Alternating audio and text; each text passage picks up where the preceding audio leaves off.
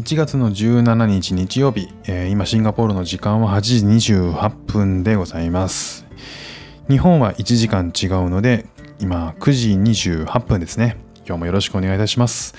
えー、今日お話しするのはですね、えー、前回の収録でも少しお話ししましたホーカー。ホーカーと言いますのはシンガポールのローカルグルメが集結する、えー、日本でいうと、まあ、フードコートみたいな形のものですね。で、えーとフードコートとまあ、簡単な部分で違うのは、フードコートはま基本の屋内にあるものだと思うんですけども、ホーカーっていうのは屋外、屋根付きの、えー、雨が雨はしのげるんだけれども、まあ、風は入ってくるような、屋外に、えー、いろんな種類のお店が入っていて、まあ、お店というかね、屋台のようなものですね。それが、はい、それ言った、えー、食堂、庶民の食堂をホーカーというふうに言っています。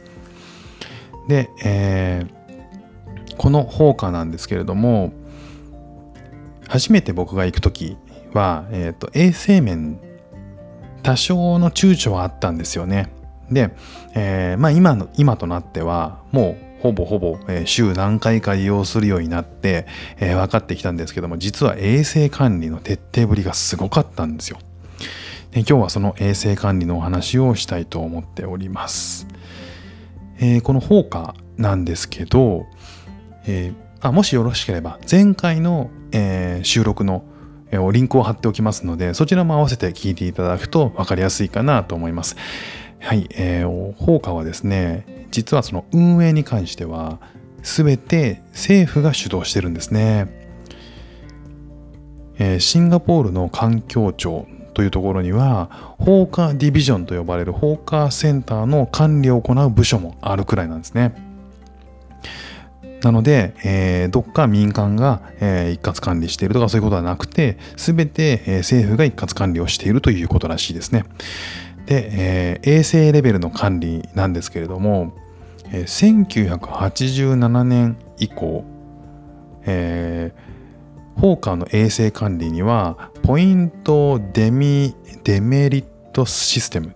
というのが採用されているようですね。これは何かっていうと、えー、シンガポールの公衆衛生法に違反した店舗にこのデメリティポイントっていうのが与えられると。でこれを繰り返す店舗に関しては、えー、ライセンスの停止とか取り消しをするっていうシステムらしいんですよ。なかなか厳しいですよね。で、えー、1997年以降にですね、えー、ホーカーセンター内の全店舗に、えー、衛生の管理レベルを、えー、表す札っていうのが貼られることになったらしいんですね。これが義務化されたと。で確かに行ってみるとですね、えー、各店舗に必ず A から C までの、えー、どれかのビラが貼ってあるんですね。これ一番最初僕行った時は気づかなかったんですけど、えー、こちらの友人と一緒に行って、この A とか C とかがあるからねっていうふうに言われて、初めて、あ、そういうことねって思ったんですよね。まあ、つまりその A っていうのはもう完璧に綺麗ですよと。衛生的にはこう、全てが、えー、基準を満たされている。基準というか、えー、一番いいランクですよと。で、B がまあほどほどですよ。C は少し良くないかも。D は、えー、要観察ですみたいな。管理下ですみたいな。そんなことらしいんですね。で、この衛生レベルっていうのはシンガポールの環境庁の衛生基準をもとに、えー、振り分けられたものらしくて、定期的にチェックが行われるらしいです。で、僕の感覚としては、A はもちろん全然綺麗で、あのー、なんだろうな、えー、B に比べてしまうと、やっぱりこう、清潔さっていうのが、まあ見て取るようにわかるって感じですね。で、B は、あまあ、こんなもんかなっていう感じではありましたね。で、C とか D になると、うーん、まあ、本当にその、あのお店が好きならとか 食べてみたいならみたいな感じなのかなっていううん感じですかね。で、えー、さらにすごいのは、えー、ゴキブリとかネズミが店舗内で見つかった場合っていうのはその店舗のオーナーが罰金を払わなきゃいけないっていう法律があるんですね。でこのルールもあって、えー、お店自体もきっちり衛生を、えー、保つっていうことをもう自助努力で何とかしなきゃいけないってね、えー、罰金も、えまあまあかかるんですよ。えっ、とねシンガポールドルで500なので、えまあまあですね4万4万5千円前後かな。そのぐらいは払わなきゃいけないということなんで売り上げ飛んじゃいますからね。もうそれはもう必死に守るっていう。だからまあ確かに僕もね今まで何回か法会行ってみてそういうものに出くわしたことあんまないんですよね。もともとその見た目えー、遠目から見た時にはちょっと心配はあったんですけど実際行ってみるとね全然なんですよね。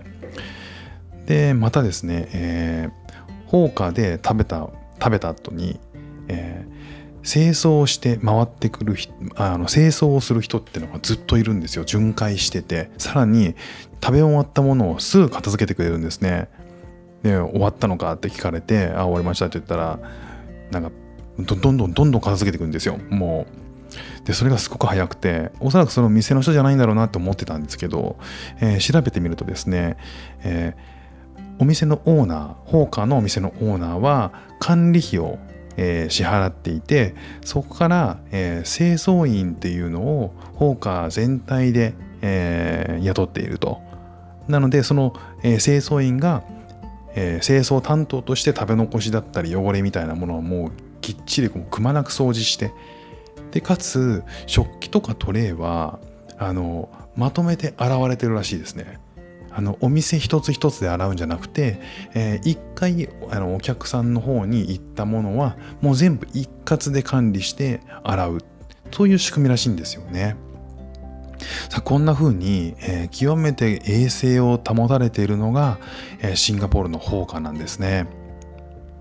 完全に屋台ではない上に見た目はアジアの屋台の雰囲気があるので一見躊躇してしまうんですけど実はねそこまで身構えることもなく気持ちよく利用することができるんだと思います